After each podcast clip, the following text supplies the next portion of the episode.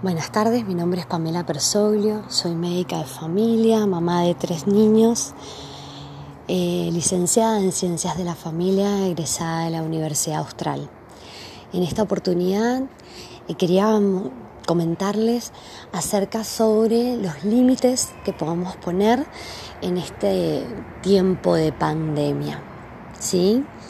Normalmente uno cuando se refiere a la palabra límites, eh, puede asociarlo a eh, que implique un, castigo o una, una, crianza autoritaria, lo cual esto no es así.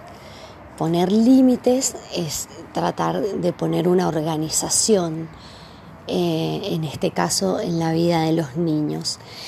Dependiendo de cada etapa que vaya cursando el niño, existen límites que yo voy poniendo y marcando como mamá o como papá en la familia.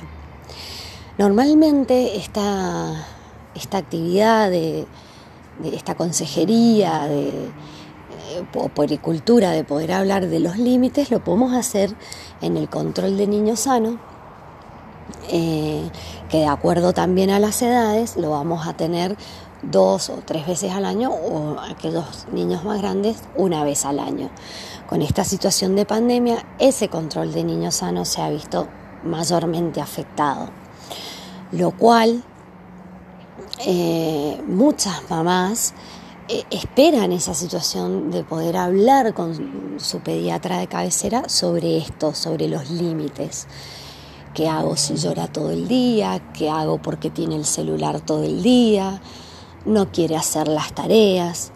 Todo esto se está viendo afectado por esta situación de pandemia y en la cual las, mamás y los papás quedan sin poder tener esa consejería y esa puericultura. Por eso la oportunidad de hacerles llegar esta charla como mamá y como médica también. Es muy difícil, hay un montón de publicaciones en cuanto a esto de los de establecer límites, pero es muy difícil llevarlo a la práctica. ¿sí? Primero que nada, eh, decirles que el límite siempre se asocia a una situación de protección. Si yo pongo un límite es porque estoy protegiendo algo, ¿sí? Para que suceda o para que no suceda. Entonces el niño muchas veces, a pesar de que toma el límite como una prohibición o castigo, que eso va a depender de la manera en que nosotros lo impongamos, el límite también genera en el niño automáticamente esa sensación de me están cuidando, me quieren y me están cuidando. El límite genera en todas las edades una sensación de confianza y seguridad porque tiene a sus papás que lo están mirando, que lo están protegiendo. ¿Sí? Por lo tanto, a pesar de toda esta situación de pandemia, el límite debe estar. Somos más flexibles, debemos tener más empatía, debemos adecuarnos a la situación que se está viviendo en pandemia, pero el límite no debe dejar de estar. No debe dejar de existir esa situación que expone al orden. El límite nos lleva al orden. Si bien los hogares se han visto totalmente modificados, eh, ya sea porque papá y mamá no están trabajando y lo hacen desde la casa o, o en otras situaciones papá y mamá trabajan el doble, como en el caso de algunos profesionales de la salud o, no, y tienen que ausentarse más, por ejemplo. Entonces, el límite deja como, empieza a hacerse como un vacío en el hogar, ¿no? Porque mamá no está, porque viene y está nerviosa, pandemia, coronavirus, son todas esas palabras que empiezan a rondar en el hogar, ¿no? Y el límite lo empieza a sentir la mamá o el papá como una culpabilidad. Si pongo este límite me siento culpable. No he estado en todo el día o he estado y, nerviosa por mis padres, por mis abuelos, por distintas situaciones que se están presentando en pandemia, lo cual hace que sintamos a lo mejor culpa por poner el límite. Ese es uno de los primeros errores que se está viendo. Lo otro es que el chico y el niño, viéndose afectado por esta situación de, no tener escolaridad, de tener más limitadas sus salidas eh, con los niños, incluso las salidas de paseo que normalmente pueden hacer una familia, que también están limitadas, sentimos que si le ponemos un límite, el niño, eh, al estar con esta situación de estrés, lo cual la está viviendo, podemos empeorar el estado emocional del niño. Y en realidad no es así. Lo que nosotros debemos hacer en este caso es siempre que pongamos un límite, aún sea o no en situación de pandemia, no imponerlo de mala forma. El límite tiene que generarse a través de la empatía en el momento en que lo estamos poniendo con el niño, con respeto y con amor. ¿sí? Es muy difícil, por ejemplo, manejar en esta situación el tema de las pantallas. Cuando hace un tiempo atrás eh, veíamos publicaciones por todos lados donde nos decían que las pantallas generaban mucho daño, hoy en día, eh, a, pesar encima de que ha aumentado un montón el consumo y la venta de pantallas, por ahí queremos decirle al niño, mira un ratito tele o ponete un ratito a la play o usa un ratito el celular para tener nosotros un pequeño espacio. Entonces el niño se ve encima afectado por esta disociación de la que hacíamos hace un tiempo y la que estamos haciendo ahora. Por lo tanto, acá debemos ser como flexibles a esta situación, ¿sí? Y el límite en algunos casos sería, vas a poder usar tu televisor, tu tablet o tu celular o la pantalla que sea en este momento, de esta hora a esta hora. ¿Sí?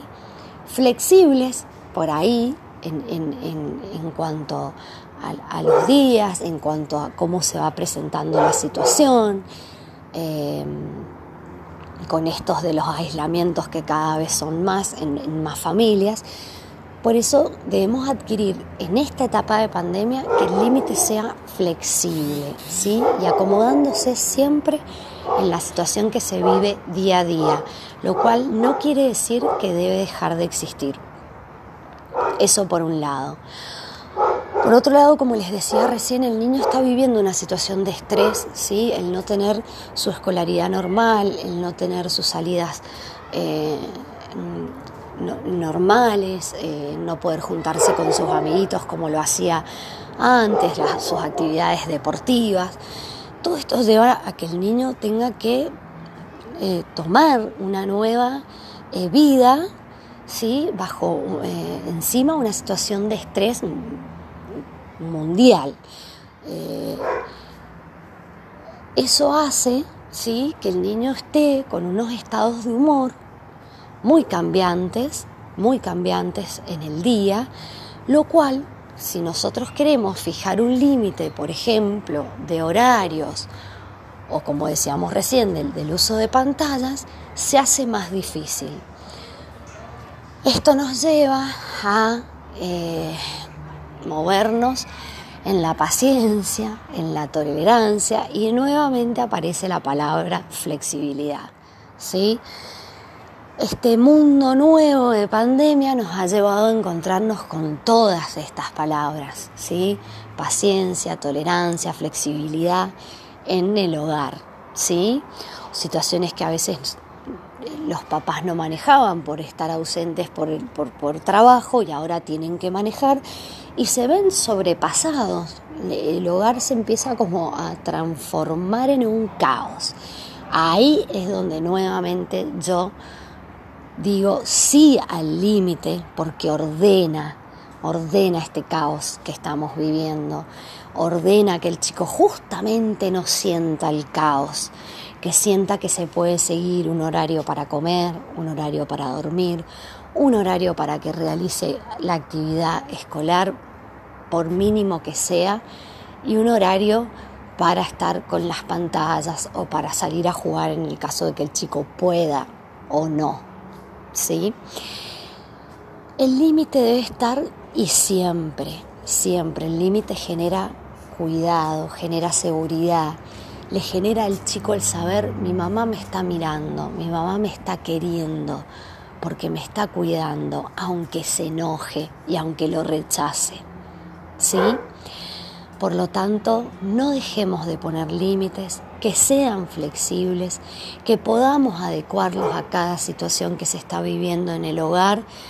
Nos salimos un poquito de este libro teórico eh, de, de manejar las cosas en el hogar con la estructura que veníamos. Sí, nos vamos a salir de esa estructura, nos estamos moviendo en una estructura que nos cambia día a día por la situación. Ese día a día es donde nosotros debemos poner nuestra flexibilidad, nuestra paciencia, nuestra tolerancia, consultar, hablar, tratar de reorganizar esa familia y ese hogar con distintos horarios y marcándole al niño o al adolescente que hay un límite, que lo estamos cuidando y que tiene que existir aún en esta situación de pandemia un esfuerzo por llevar a una estructura que en definitiva lo que nos hace es eh, construir un vínculo familiar y un hogar que se encuentre en paz, ¿sí? Porque sea toda esta situación que estamos viviendo, cada uno en lo personal y los niños absorbiendo esta situación de los papás enfrentados a miles de nuevas cosas, sean laborales, emocionales, afectivas, por pérdidas de familiares o lo que sea por esta situación, el niño absorbe todo eso y si a esto le sumamos que la familia y el hogar y las horas que se transcurren en el hogar se transforman en un caos por la pérdida de límites, vamos a terminar, además de con la situación de pandemia, con muchas patologías en los niños emocionales cuando queramos acordar dentro de un año o dos. Por lo tanto, sin miedo, establezcamos límites flexibles, acordes al día a día acordes a la situación, acordes a la emoción que presenta el niño cada día.